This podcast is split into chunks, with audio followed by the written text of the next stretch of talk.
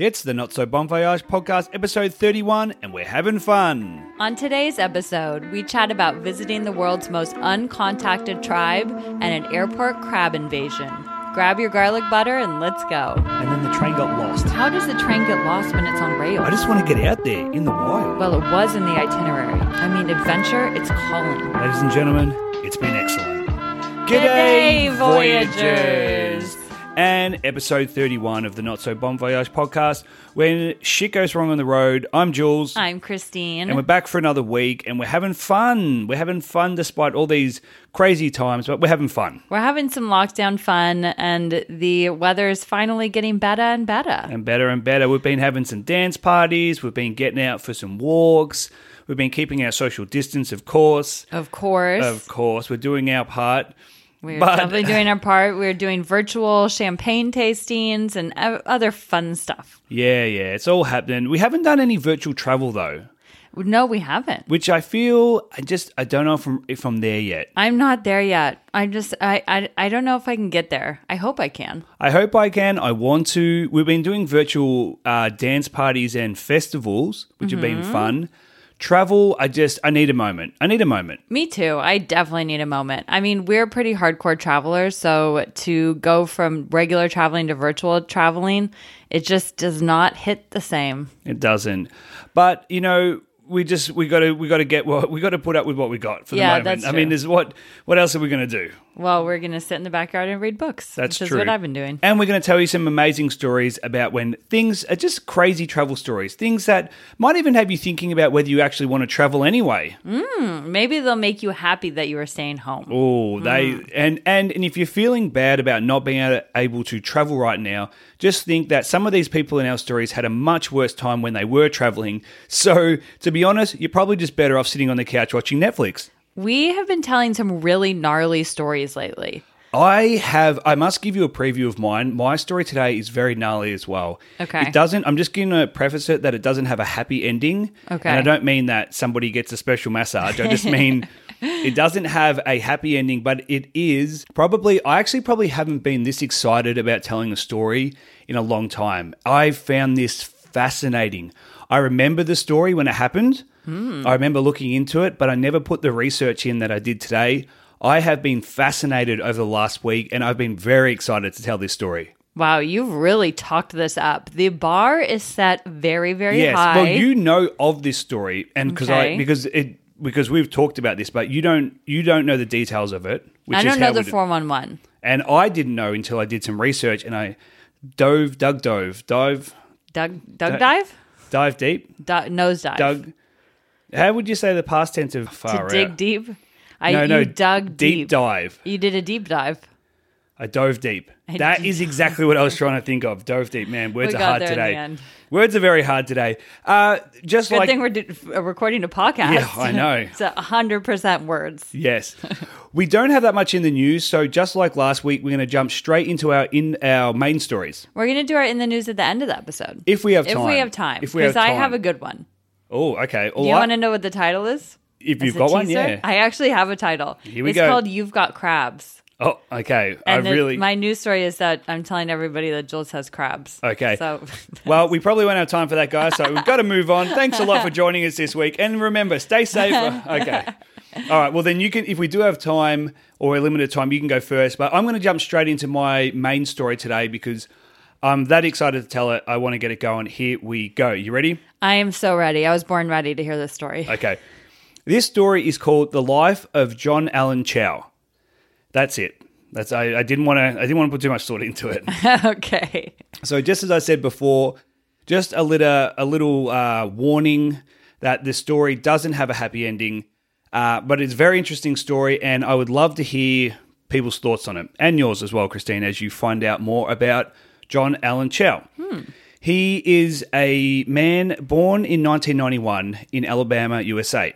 He was the youngest of three, and he was a very devout Christian and a trained wilderness EMT. Like, uh, you know what EMT is? Mm-hmm. Like an emergency medical training? tur- Something? Traveler?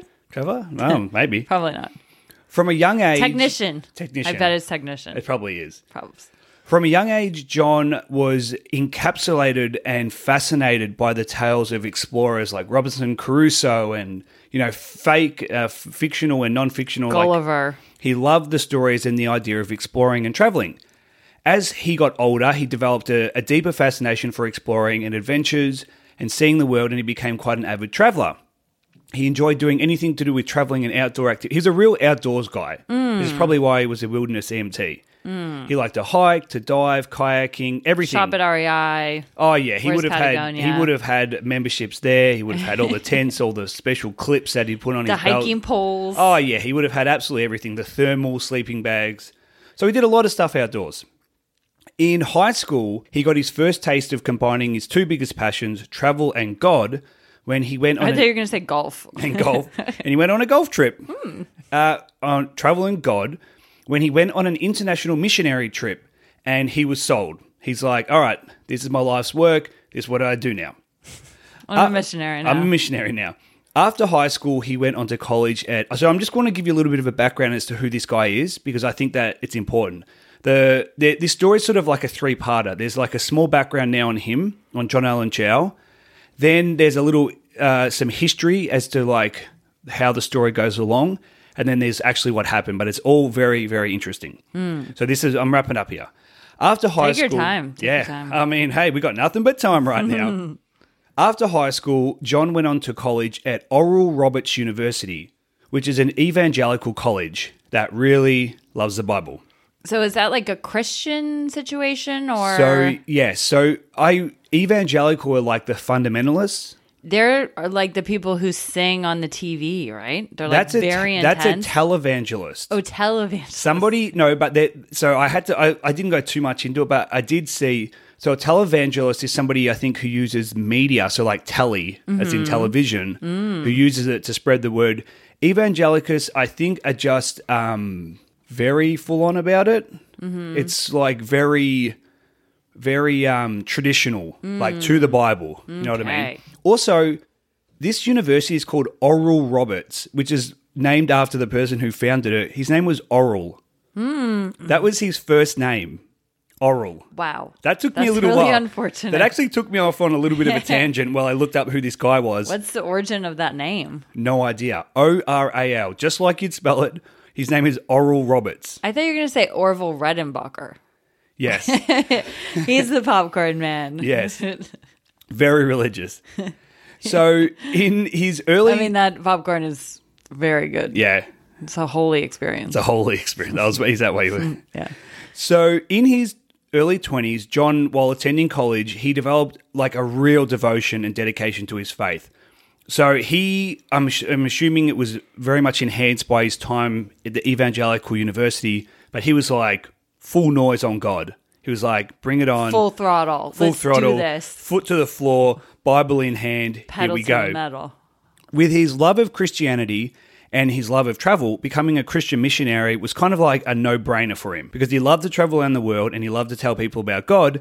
So, becoming a missionary was the next step. Two thumbs up. Two thumbs up. After finishing college, he continued to travel and do his thing.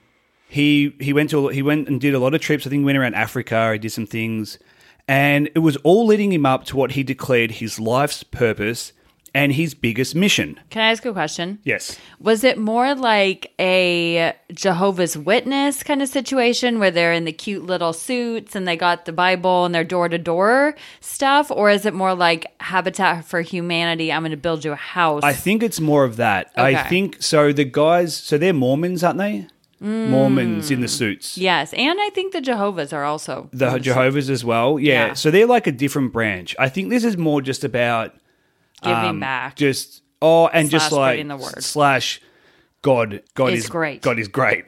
Very good. Jesus is king. Who's better? I or Jesus? think it has to be God, right? He's like the head honcho. Yeah, He's but the big then man. Jesus is the word. So Jesus is the word, and he died for our sins. So there's that. do you? Who's better? Like the one who created it all, or the one who died for it? Oh, that's tough. That's tough. I'm sure someone could answer it. This is definitely not a religious podcast, and we will definitely not be debating that on today's episode. We were probably we should probably just avoid that that debate. Yes, it's probably we- a hot topic. Yes, we also don't know enough about it, so do not know, much We don't. at all. So okay, so let me just go back to this point because I was building up to my Sorry, grand. No, no, no, it's okay. I was building up I to had, my. you know, I had to picture. I'm No, like, no, is this guy in a white shirt with a tie, or is he in like, you know, work pants? and yeah, with cargo shorts and clips and, And stuff like, because he's an outdoorer. Yeah, he's got like bungee clips hanging Yeah, everywhere. yeah. Cargo shorts with like 25 pockets. Yeah. So what I was saying was, after finishing college, he continued to travel, do his thing, all leading him up to his what he declared as his life's biggest purpose and his greatest mission: to visit the world's most uncontacted tribe in the world.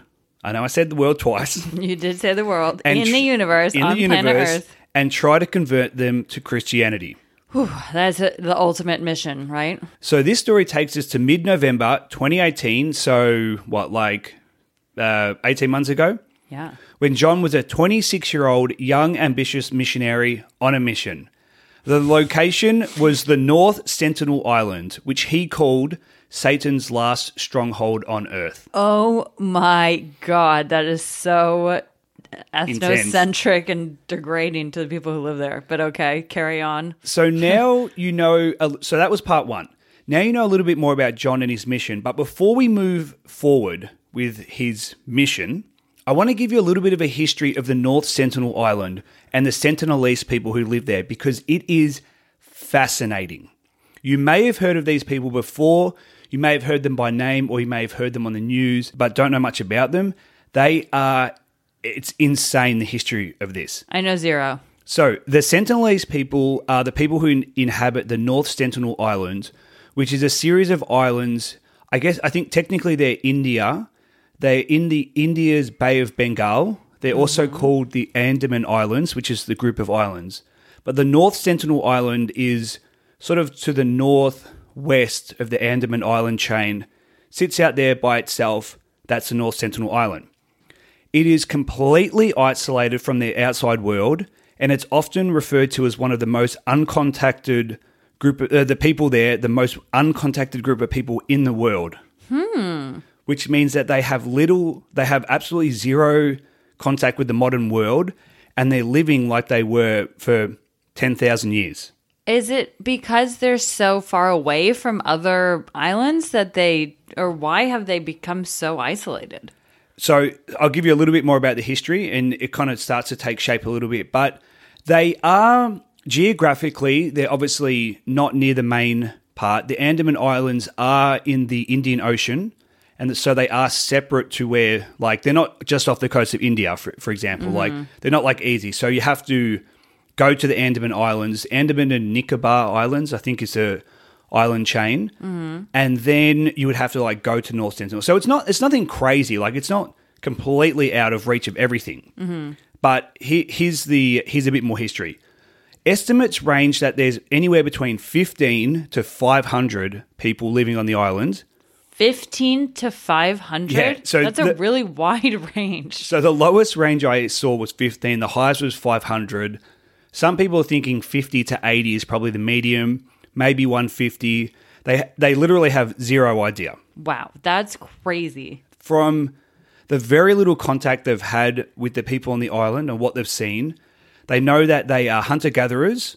They live in thatched uh, huts and they build basic canoes, uh, like outrigger canoes, to fish in shallow waters. They hunt small game and such with bow and arrows and spears and knives. They gather fruits and berries with baskets they weave. They have their own dialect, but nobody's been able to communicate with them. Wow. They've been largely left alone, even during periods of colonization. So, uh, India being previously colonized by the English. So, you think back to the old days, the Dutch, the Spanish, the English, um, you know, always sailing around, taking people's islands, you know, Ah, they're just taking whatever they want. doing their thing. So, um, but l- largely left alone. So they were kind of have been in limbo, and were never, never sort of controlled or anything like that. I think maybe they just assumed there was not anybody even living on the island. There are historical accounts of boats being washed ashore and foreign invaders, and so that kind of set the scene for a lot of distrust of the local Sentinelese and the outside world. Hmm. There were some attempts uh, in like the 50s and 60s by anthropologists to make contact. Some were successful and others not so much. So these are very I don't say this in like a derogatory, like, but very primitive tribe. Like they're living very, pretty much exactly exactly like they were 10,000 years ago or 5,000 years ago. So they're extremely primitive. They, I mean, I'm not talking about a group of islands where some of the, like, they don't have Wi Fi yet. I'm talking these guys don't have anything. No satellite, no cable. This is exactly how people lived 5,000 years ago. Like, to the word. Like, there's, there's no exaggeration. Like, these people are incredible. They don't know anything about them. They literally, they cannot visit the island. Wow. Anthropologists must be having like excuse my crudeness, but like such a hard on for getting on that island and doing research. That's like the ultimate, you know, fascinating culture to research 100%. untouched by So- iPods and Yeah, oh, like completely. 4G. So one anthropologist in particular, I want to give him a shout out, Thinok Nath Pandit. I'm just going to call him Pandy. Shout out to Pandy. Pandy was the main person. I think he was. He must have been Indian. He was the main person leading uh, investigations to the island and the people. So during the 60s and 70s, I think he was the one trying to make contact. In 1974, Nat Geo tried to tag along one time to film something, and the director got shot in the thigh with an arrow. Ah. It was a very, very sort of back and forth thing that really wasn't going anywhere. So in 1996, after countless attempts to make contact and break ground with the somewhat hostile locals, hmm. the Indian government declared it a no go zone and they should just be left alone. Probably a good idea. So for a long time, nobody was really fucking with them because they didn't know what to do. There are historical accounts of like conflict with uh, outside boats running ashore on the coral and like people coming onto the island. But basically, in '96, the Indian government was like, you know what? They're so far removed, they're so far out. The best thing is just to let them go, and they declared it a no-go zone. So like illegally, you could not visit. Wow. The furthest they ever got with them was coconut drop offs with the Sentinelese people. They would sometimes allow them to do it and stick around for a bit, the anthropologists, and other times they'd basically just point the arrows at them and be like, all right, time to fuck off. So the anthropologists were bringing coconuts to the island. They were coming on boats. They never, I don't know if they ever got to actually land on the shore. Mm-hmm. The people would come to the shore to greet them. They tried a few things. They tried to give them gifts to try and break the ground. One time they said they gave them a pig and they speared it and buried it in the sand. They didn't eat it. okay. They, They tried, probably had no idea what it was. they tried to give them other things. Uh, and so one thing that they, because they didn't have coconuts on the island, one thing they realized that people love were coconuts. So that was their, that was their sort of doesn't love a currency. So sometimes they would be able to throw them coconuts, and sometimes they would have like small impact, like contact with them. And other times it was just basically when a bow and arrow got pointed in your direction, that meant it's time to leave. that usually is Yeah. what that means. So they weren't necessarily classified as dangerous because you have to, you know, but they were definitely hostile and defensive. Okay. So this is where where we are now.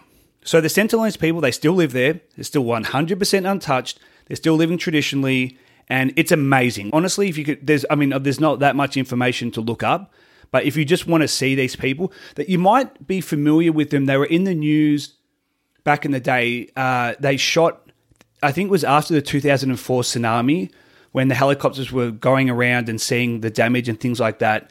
They were hovering their helicopter over the island, and there's a famous image of a bunch of Sentinelese. So, the, so the Sentinelese, they think that perhaps they originated from Africa, like hmm. back tens of thousands of years ago.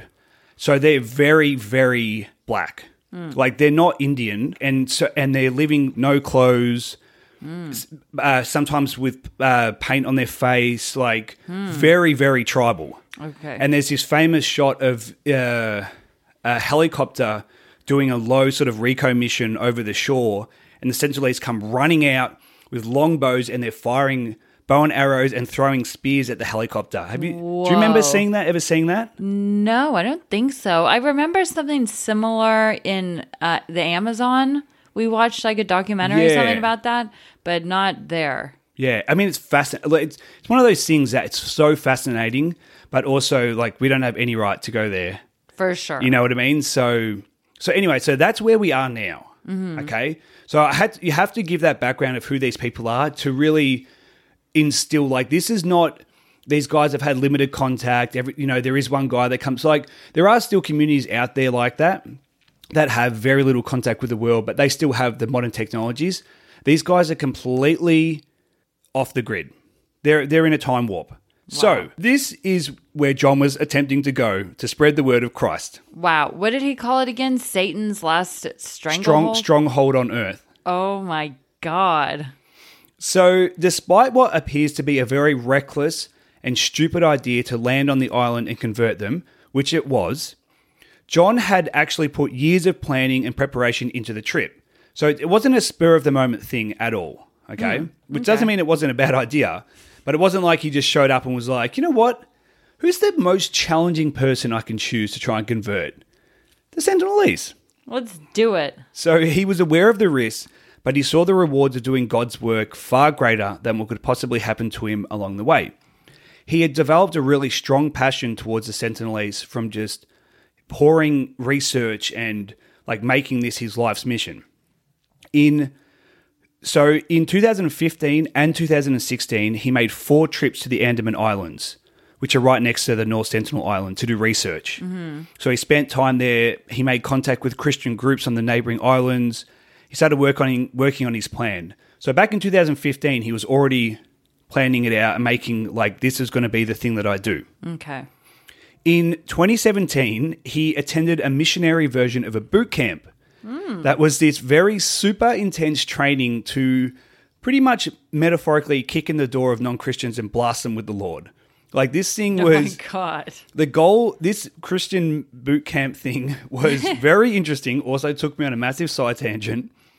Their goal was to see Jesus, and I put these in quotes, worshipped by every tongue, tribe, and nation. The boot camp created a wartime mentality Whoa. and taught you how to make strategic decisions in the battle we're waging against a real enemy. Satan?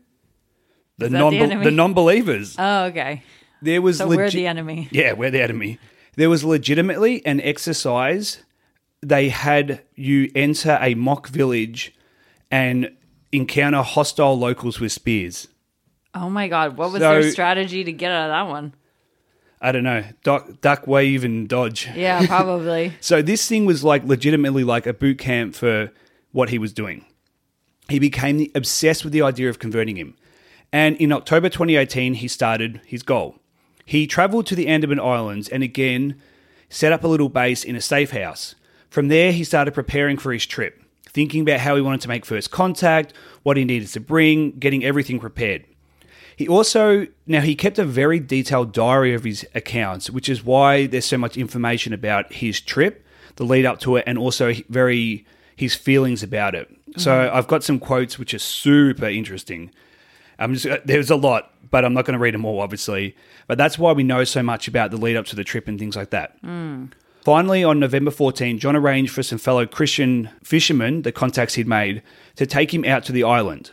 But this is illegal, right? He's Yes. not allowed to go there? Okay. So this is illegal. Breaking the law, but not the law of the Lord. So it's allowed. I mean, I think the laws, the the Lord's law has no boundaries. yeah, probably. I mean, that would probably be a quote in the Bible. probably. We're not a Bible podcast, but I reckon someone could probably confirm that. Yeah. It's like Genesis fourteen twelve or something. Yeah, Exodus or something. I don't know. They always ask those questions on Jeopardy. Yeah. We should know way more about the Bible than we do. because we watch Jeopardy every we day. watch so much Jeopardy and they're always having a category about the Bible. Yeah. So he arranged with some fishermen to take him out to the island. He left at night to avoid being caught by the Coast Guard. So it's illegal to go out there to make contact with them.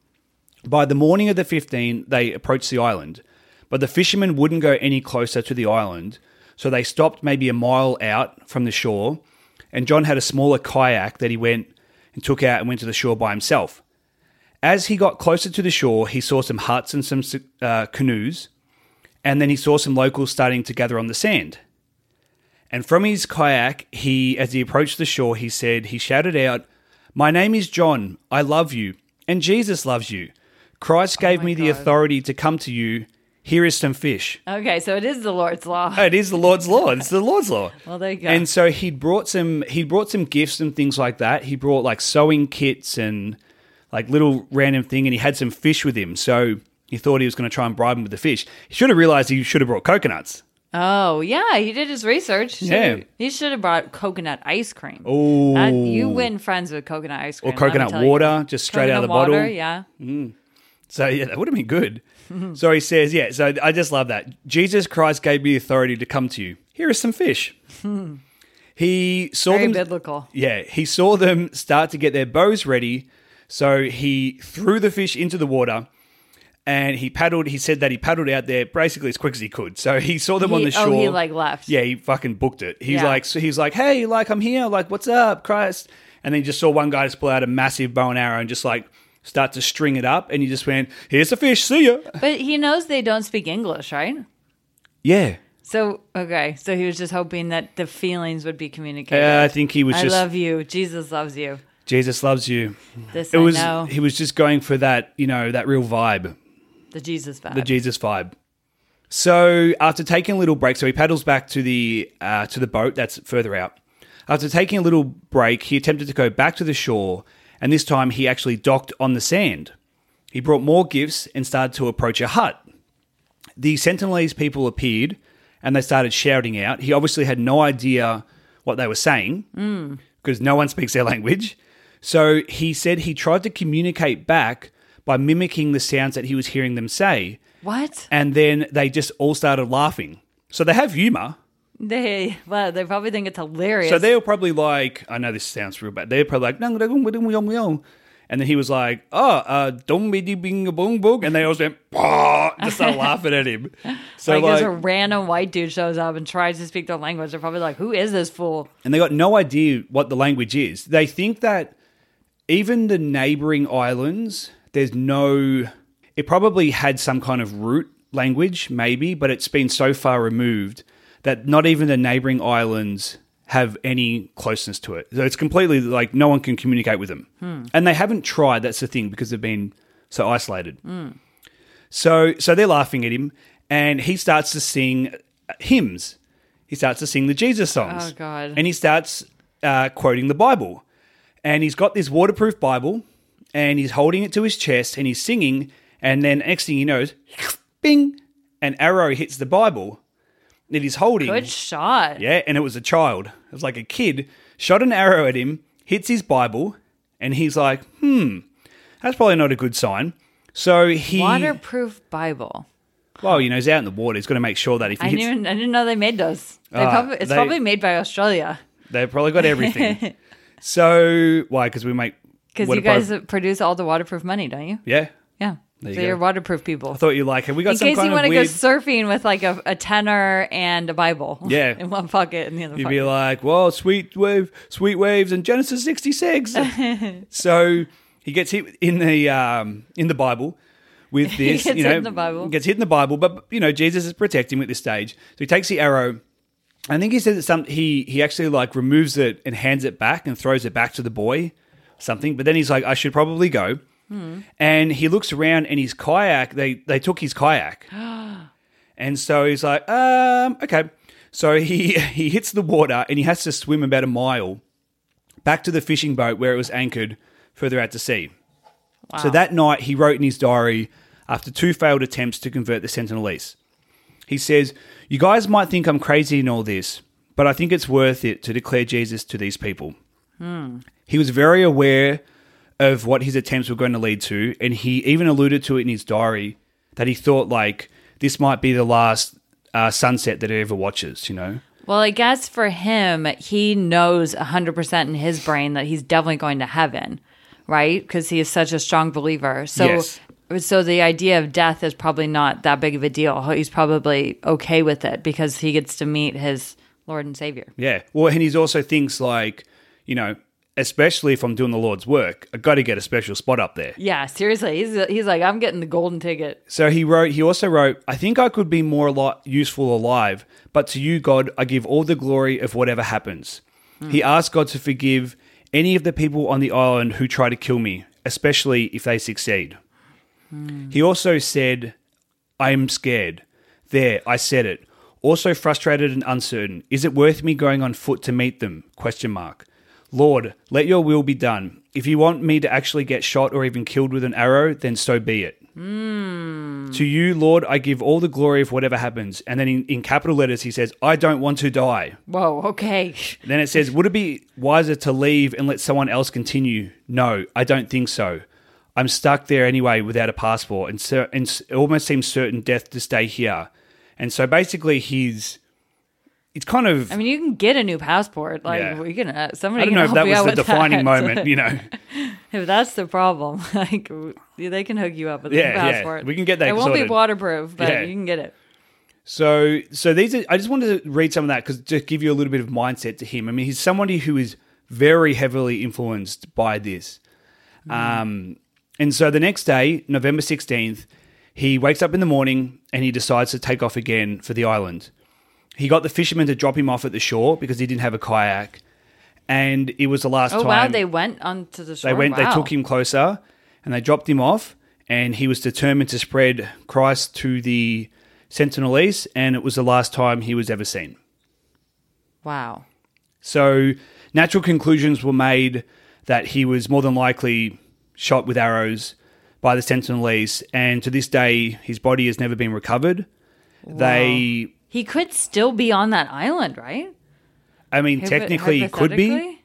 but given the track rate of what how they usually had dealt with people who showed up, it was usually uh, killed with shot with arrows and then mm. buried in the sand. Mm. And there is there was something I didn't put it in here, but just from memory, there was something about how the fishermen because the fishermen got in trouble for taking him out there, mm-hmm.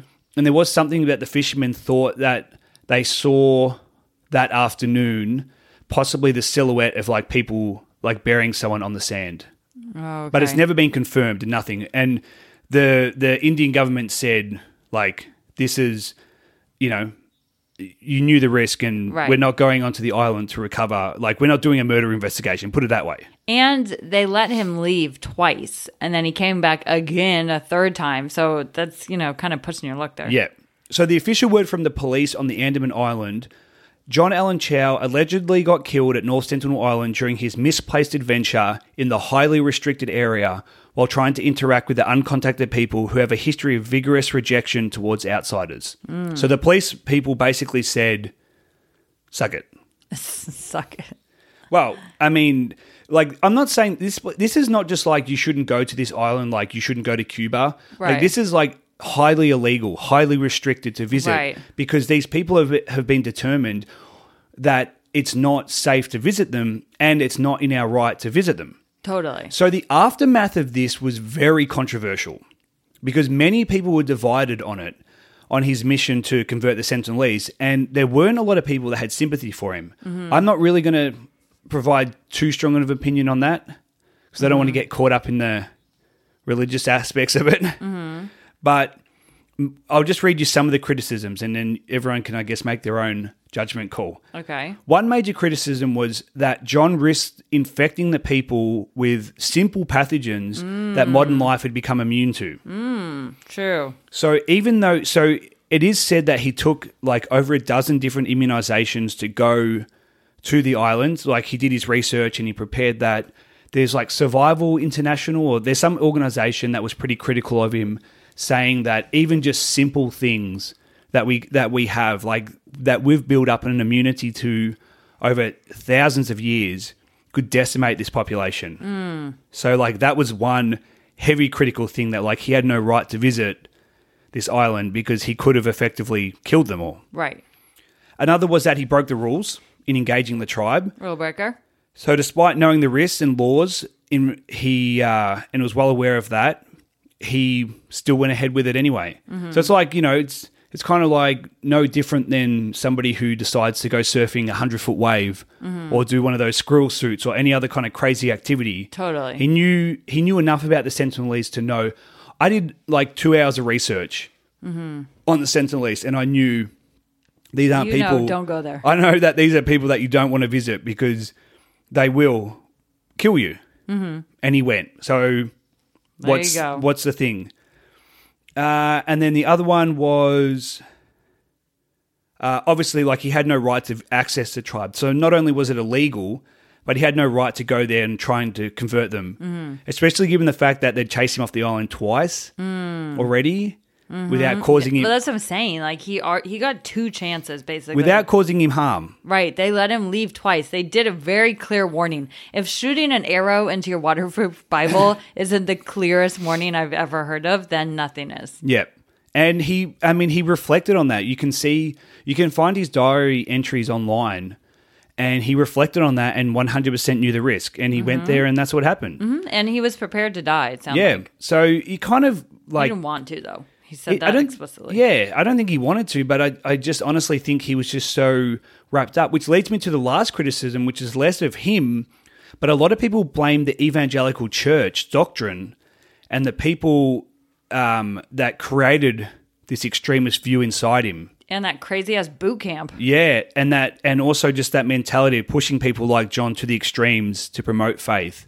So they copped a bit of slack as well, and there was some stuff that come out. Um, yeah, I think there was like just in some quick side note things. There was something about his his parents, like his his um, mother wrote a statement where she didn't condemn the Sentinelese people, which I think Okay, is one hundred percent fair enough, enough. yeah. yeah, and I think there was something that came out about his dad, who was also quite disappointed in the people who basically in the evangelical community and feeling Mm. like that. His parents weren't like that.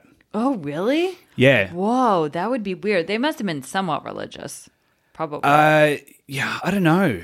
Yeah, there's some. Yeah, I don't want to get too much in. I I can remember some facts that I read about his parents. I don't want to get too much into it because I don't. I can't recall how much is true. There was like something about his dad.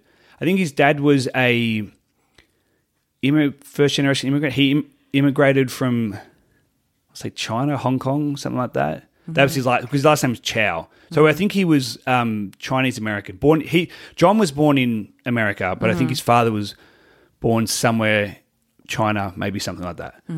And his father, I don't think, had grown up super like super religious because he'd grown up in China, so he had more of an Eastern view, whereas John was very, very much indoctrinated in the Western view. So I don't think his I don't think his parents were all about it. He just That's like crazy. which is weird because usually these people are the ones that where their parents are Yeah. very into it, the kids become into it. Right. Uh, but I think that he kind of developed this on his own. Yeah. I don't know. That's anyway. fascinating. So that was the that was it. But that is the story of Don, John Allen Chau, and unfortunately lost soul, but somebody who knew the full risks of his travel mission, decided to take it on, and probably shouldn't have taken it on for a number of reasons. Mm-hmm. And that is one uh, voyage that definitely did not turn out successful. Yes. That is a fascinating story. That was a really good one. Yeah, Thank and you the- so and I just want to um I'm going to put links to this in the show notes in notsobonvoyage.com.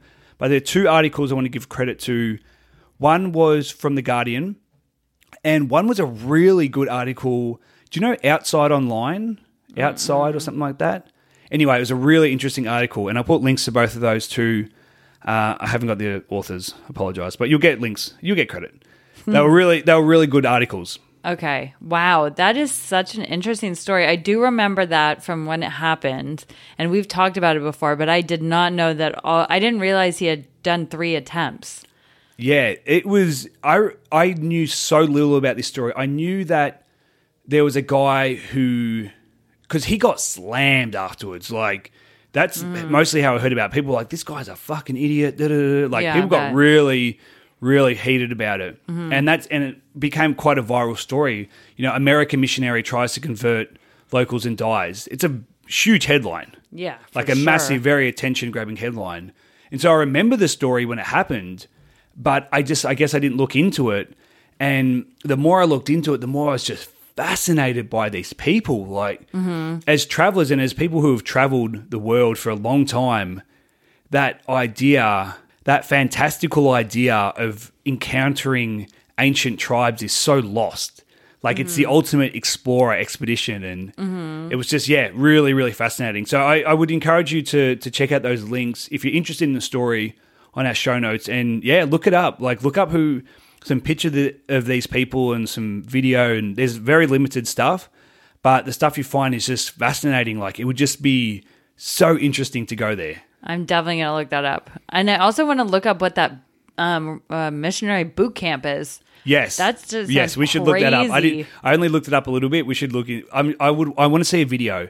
I want to see a video of you know how in uh, FBI training centers or you've seen sometimes like the movies they have the fake. It's kind of like a movie set and it's got Mm-hmm. the doors and stuff, and then it will be. It's like you know one of the. I'm I- I'm thinking of Point Break right here. It's Okay. you know the bad guy comes out and you have to shoot the bad guy and you can't and then Like the, in Men in Black. and then the innocent hostage comes yes and then the innocent hostage comes out and you can't shoot them and it's like you have to make the decisions and you have to work your way through some kind of obstacle course i want to see that but with jesus stuff and so you walk in there and you you bust in and then you've just got a stack of bibles underneath you. And then, then this guy comes out and he's just like hey man you want some drugs? And you're like take that. And you throw a bible and you smash him in the head. And then you like got to kick a door in and then you like got to keep going. And then someone comes out and they're like, "Praise the Lord!" And you're like, Hold back, okay, uh-huh. amen, amen, brother and sister." And then you know the next person's just like, "Hey, let's have sex." Oh, take that! And you throw another Bible at me, kick a door in, and wouldn't that be amazing? Uh, that would be amazing. I bet they have that at that. oh my camp. god, we have to we have to find these videos. Find and if out. they don't have it, we'll make one. We can make one for you guys. Don't worry. Wow. Okay. Wow. That story. Wow, That was a long one today. that was a good one. It was do a we good one. want to do mine? What, how long was it? what about if we just do our in the newses today and Okay. save yours for next week? that? Sounds good. Well, we're running at about 40 minutes, well, 41. So we could do our, I've got an in the news. We could do your in the news and we could save your main story for next week. I'm here for that. Okay. Okay, then so it is. We will tell your main story. Can you give me can you give me and the Voyagers a hint as to what your story was going to be? What they're going to what are they going to hear about next week I can give you a little taste. if you decide to tell the story? Yes. The story is called The Disappearance of Sean Flynn. Oh. So Sean Flynn was actually the son of Errol Flynn. Do you know who that is? oh yeah, the um hustler guy. Yeah, he's a uh, well, he's an actor. He was an actor in like Oh. the 30s and 40s. He was Australian American. Oh, okay. Errol Flynn. The name sounded really familiar to me. Who's the guy who made Hustler? Hustler? The magazine? No, Hustler, the nudie magazine? I don't think that was the same guy. Oh, okay. But anyway, so Sean Flynn was a war journalist. Oh, that's And topical. The reason I wanted to tell the story is because we have a new segment on this podcast called Voyager Chats, where we actually bring travelers on the podcast and they tell us their crazy travel stories of when shit goes wrong on the road. Yes. Now we've been talking about this. Sorry, just to it's Larry Flynt. That Oh, was Larry Hustler. Flynt, yeah. okay. So that was way different. Yeah. So yes, so that well, that would have been very convenient timing because as Christine was saying, now we talked about doing this originally. We were sure like, do we want to have guests on the show? Do we not? And we always thought, you know, we can always open it up if we get some people who have some very good stories to tell and are good storytellers because you know we're pretty good storytellers. We're not bad. We're not bad, and it's happening. It's all happening, It's all guys. happening. It's all happening. You'll be getting this podcast on Monday, and on Thursday, you're going to be getting another episode because we are officially launching the Voyager Chat series where we have some guests come on and tell some crazy stories. And this week, the bar is set extremely high because we have a journalist coming on to talk about some stuff that is insane. Russian mobsters, the Taliban getting shot at. The, the, so many stories. So He many is stories. Insane. Yeah, our guest this week is really, really interesting. Uh, he's a fellow podcast host. You'll have to tune in on Thursday to listen to it, but we're very excited about uh, this series, and we have some more guests lined up already that have some great stories. And so, yeah, we're going to drop episodes every two weeks at, to start off with. If we get more, we'll just keep it going. But the Voyager Chat series dropping on Thursday, it's going to be amazing. If you subscribe to the podcast or if you follow us on Spotify, it'll just automatically download. You don't have to do anything else. It's very simple. It's still part of the Not So Bon Voyage podcast. It's just a little extra bonus we want to give you guys Yeah. Just for your ears, for your ear holes. for your ear holes. Okay. So, so we're interviewing a journalist who has worked in war zones. So that inspired me to do the disappearance of Sean Flynn, who was also a journalist who worked in war zones. Okay, well, you'll have to tune in another week to find that. Yes. Let's do our in the news now and then let's wrap it up. Well, I already told my in the news. It's that you have crabs. Oh, no. No, okay. So I've called I called it "You've Got Crabs" because I thought that was really funny, and then I wrote, "That's my news, everybody. Jules has crabs." And then I, I like that. LOL, JK. no, Jules doesn't have crabs. So if I got crabs, you got crabs. So Oh God, no way, man. Um, so this story is from June of 2018.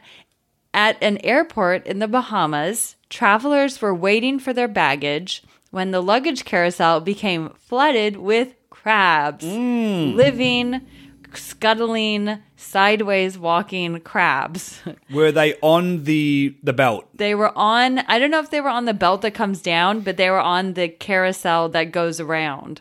Yeah, that's that's what I mean. Like the thing. They were on there. They were coming off. They That were is hilarious. Going in circles. They were going around like luggage. You know, they're on people's Samsonite bags.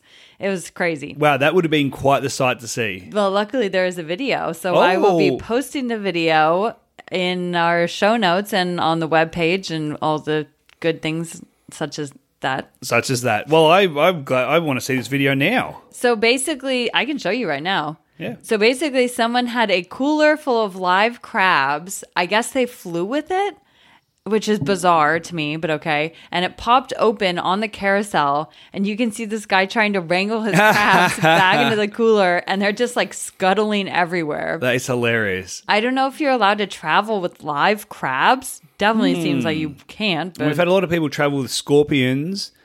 Um, Accidentally. accidentally. We know about some, we've told some stories of people smuggling certain items like turtles or snakes and things like that, but never heard about a cooler full of crabs. So that's a, that's a, that's a new one. I don't know what he was planning on doing with the crabs, but something, I guess. Maybe Yeah. eating them, I suppose. What else do you do with crabs? Yeah. What would, what else would be something crazy to see? If you had to see anything come out of the luggage carousel, what would be the worst thing that you think you could see? Uh, the worst thing I would see is like some sort of um, endangered animal that's being trafficked. Oh, okay. Oh, um, let's keep it a bit more lighthearted. Christine's just like, oh, I'd hate to see somebody with their head cut off. Yeah, that would probably be the worst thing. No, the animals would be worse for me. Yeah, probably. No, I'm okay. Let's not keep it that dark. I'm talking about what would be like fun, fun bad. Um, scorpions would definitely be terrible. Spiders also not good. I'm but picturing spiders like a shit ton of big spiders, like tarantulas, just coming out. That'd I be like a horror movie. snakes, Snakes. they're quick. Snakes getting off a plane. That's Snakes the getting sequel. out the plane. First, Snakes first, at the luggage carousel. first one, snakes on a plane. Then the sequel, snakes, get, snakes getting off the plane. I mean, they have to get off the plane if they're on the plane. Yeah, exactly. They got to get where they're going. They, And then we get an origin story, which is like snakes booking flights. I love it. Yeah, that's that's the trilogy. Okay, so here is the uh, video. Oh, okay. Oh wow, they're pretty big crabs. They are big crabs. Ugh, there's a lot of them. H- how big was the cooler? Okay, so what we're seeing is just one of your standard, your typical uh, luggage carousels. It's it's not the rubber belt. This one is the the steel one, Steel, like metal. the yeah. steel metal one that has a bit of a slant. And there are dozens and dozens, of, crabs, just chilling. And then there was some guy with a cooler, and he's trying to scoop them all up. I don't know. Maybe he's just doing a free for all. Maybe they weren't Yeah. even his crabs. Maybe might- he's like free crabs. Free crabs, all right. It's a free crab day at the airport. Yeah. Oh, sorry guys, it's International Crab Day. Let him loose. They are loose. Okay. Well, that's, I mean, crabs are like the spiders of the ocean. That's true. I would not want to deal with a crab. I'd prefer a crab over a spider. I'm not that fussed about crabs. Yeah. I'm a because- cancer. Felt like, you know, shout out to all my crabs. Remember when we were at when we were in the Corn Islands and we did a bonfire at the beach and then when we were walking back to town, we were walking in the dark and we shone our light and Yes. we realized that the whole path was covered in crabs.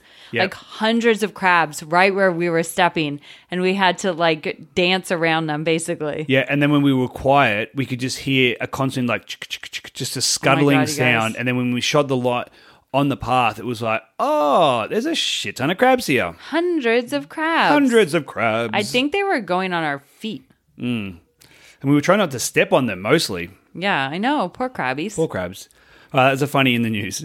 uh, my in the news is, well, I was going to say it's not crab related. Actually, it's water. lobsters. No, it's what it's lobsters. You'll never guess it. There was lobsters on a carousel. Oh, those No, it was- quirky lobsters. They were on um, the the escalators. You know the things that Oh, go yeah. through the airport. The moving sidewalk people mover, Yeah, the people movers. lobster mover. My story is a little bit more recent. It comes from uh, shout out to Chris Waddell, comes from a long time listener and Voyager. So, Chris, thank you for sending in this story. It's Corona related because let's be honest, everything is these days. But it is it's not that bad. It's like not super heavy. It's about a couple called Eleanor and Ryan who in 2017 they quit their job and bought a boat and they decided to sail around the world. So they've been on a boat for a few years. I guess they stop off at different places. I don't know if they f- sail full time. It's irrelevant, doesn't really matter. but they've got a boat in 2017. So they're jumping around from islands to islands and port to port, living the dream. Not Christine's dream, but at least their dream. It's, it's Christine doesn't like to sail. If well, if I didn't get seasick, then I would be definitely my dream. I would love that. And just be away from everybody. That'd be God, nice. Get me out of here. So it is February, and they're on a they're on their boat. They know of coronavirus, but remember, how, like coronavirus went so quickly. yes, it really escalated quickly. So in February, at that stage, it's mostly just mostly just running rampant in China. It's not really doing too much, you know, to the rest of the world. And so they're like, "Yep, all good." So they continue with their adventures. They plan to spend the next 25 days sailing towards the Caribbean. So they're completely out of Wi-Fi and signal. No new information coming into them. Away they go. So all is great, unbeknown to them that the rest of the world is basically shit itself because of COVID. So when they arrived in the Caribbean, they found out that all the borders had been closed and they had no idea what was going on and that they couldn't get into an island. And they were denied entry to Grenada and they sailed basically around until they found some 4G service and they were able to find out what was going on in the world. They tried to land in St. Vincent and they had a lot of trouble because Eleanor is Italian and they were like every oh. because that's when Ita- Italy was starting to get crushed. So they're like, "Oh, you've got an Italian passport? No, no, no, no, No no, way, no go." And but luckily, because they, you know they've got a boat, they've got GPS, they're able to prove where they'd been for the last twenty five days, and basically prove that they're in the best type of quarantine available, which is out to sea. Hmm. So they were luckily able to use their GPS to say, hey, this is where we've been. We haven't been, first of all, we haven't been anywhere near Italy. Second of all, we spent the last three and a half weeks on a boat. Right. So we're all good. And they were able to land in St. Vincent. oh, that's nice. And now I guess they have to stay there because their options are kind of limited because they're coming into hurricane season and they've got the virus. And so they pretty much have to stay at the island. They have the virus? No, no, sorry. They had like they they said that they're stuck between like leaving and entering a world with the virus, Hmm. or like staying. Like they they can't really go anywhere because they've got the hurricane ca- season coming up, so they can't sail. Right. And then there's a virus, and so they're pretty much just stuck on Saint Vincent. I imagine it's expensive there. I'm just gonna Probably is. gander, a guess. Yeah, they have their boat. Probably Oh, stay on oh that. they're staying on the boat. Yeah, Okay. but yeah. Wow. Okay. Well, I hope I'm glad they got to settle somewhere. So that was uh, just a quick in the news, and it, it, it gave me uh, made me think about that question again. I think we talked about a few weeks ago that if you're going to be quarantined somewhere in the world, where would you want to be? I think the Caribbean wouldn't be too shabby. Not too shabby. Not too shabby. I think like an overwater bungalow in the Maldives could be nice. Well, what happened to those South Africans that were quarantined Oh there? yeah, I need to do an update. I'll do an update next week. I'll find out what happened. Yeah, it was a bit story. A few episodes ago, we talked about South African couple who had the whole island to themselves. Yes, and all the staff was still working, and they were just serving this one couple. That would be amazing. It'd be hilarious. nice. Well, that's it. I mean, we we try to keep it corona free We tried, but we didn't. since '93, We didn't make it happen. since whenever. but uh, yeah, that's it. Um, okay, well, we we will have to tell your main story next week or at a different time. But we're going to wrap it up for here today because we've got so many things to do for the podcast. The podcast is just look. It, honestly, I just want to take this moment to say strength to strength. The podcast at the moment, each week it's growing. We're growing. And we're growing because we've got more amazing voyages like you guys listening in every week and you're sharing the podcast. We know some of you are. And if you're not, start Please do doing it. Please do it. But we know you are because people, more people are listening every week. More people are listening. They're tuning in. just tell one person. Tell That's one all you need person, to do. or tell two. But anyway, or three, whatever. or three. But we just want to say thanks once again to all the Voyagers who are out there who are supporting us week in and week out. And if you're a new Voyager for the first time listening, hey, We love you all the same. And thanks. Keep sharing the podcast. We'd love it if you could tell a friend about it. And just give them, you know, it's a bit of lighthearted entertainment Yeah. in this time of need. Yeah, we all need some light-hearted entertainment because you can only watch Tiger King so many times. That's it. And we just want to also remind you that on Thursday, if you are subscribed to our podcast or if you're following us on Spotify or, or Google or any other podcast app, you will get a new episode. Bang! You'll wake up in the morning and you'll have our very first Voyager Chat series episode. And we are very excited about that. We're ironing out kinks, it's going to be a process. But we're very excited to bring you a new episode and a new format, and would love to hear what you think about it. That would It's be a rad episode, you guys. Oh, the it is- stories are insane. it is amazing. You're gonna love it. Only our guests could tell them, so that's why it works out perfectly. Yep. So yeah, very excited to hear what you guys think about that. So be sure to drop us a line. And that's it, guys. In uh, in these crazy times, stay safe. And if you're not, Make sure you tell us about it. peace. Bye, bitches.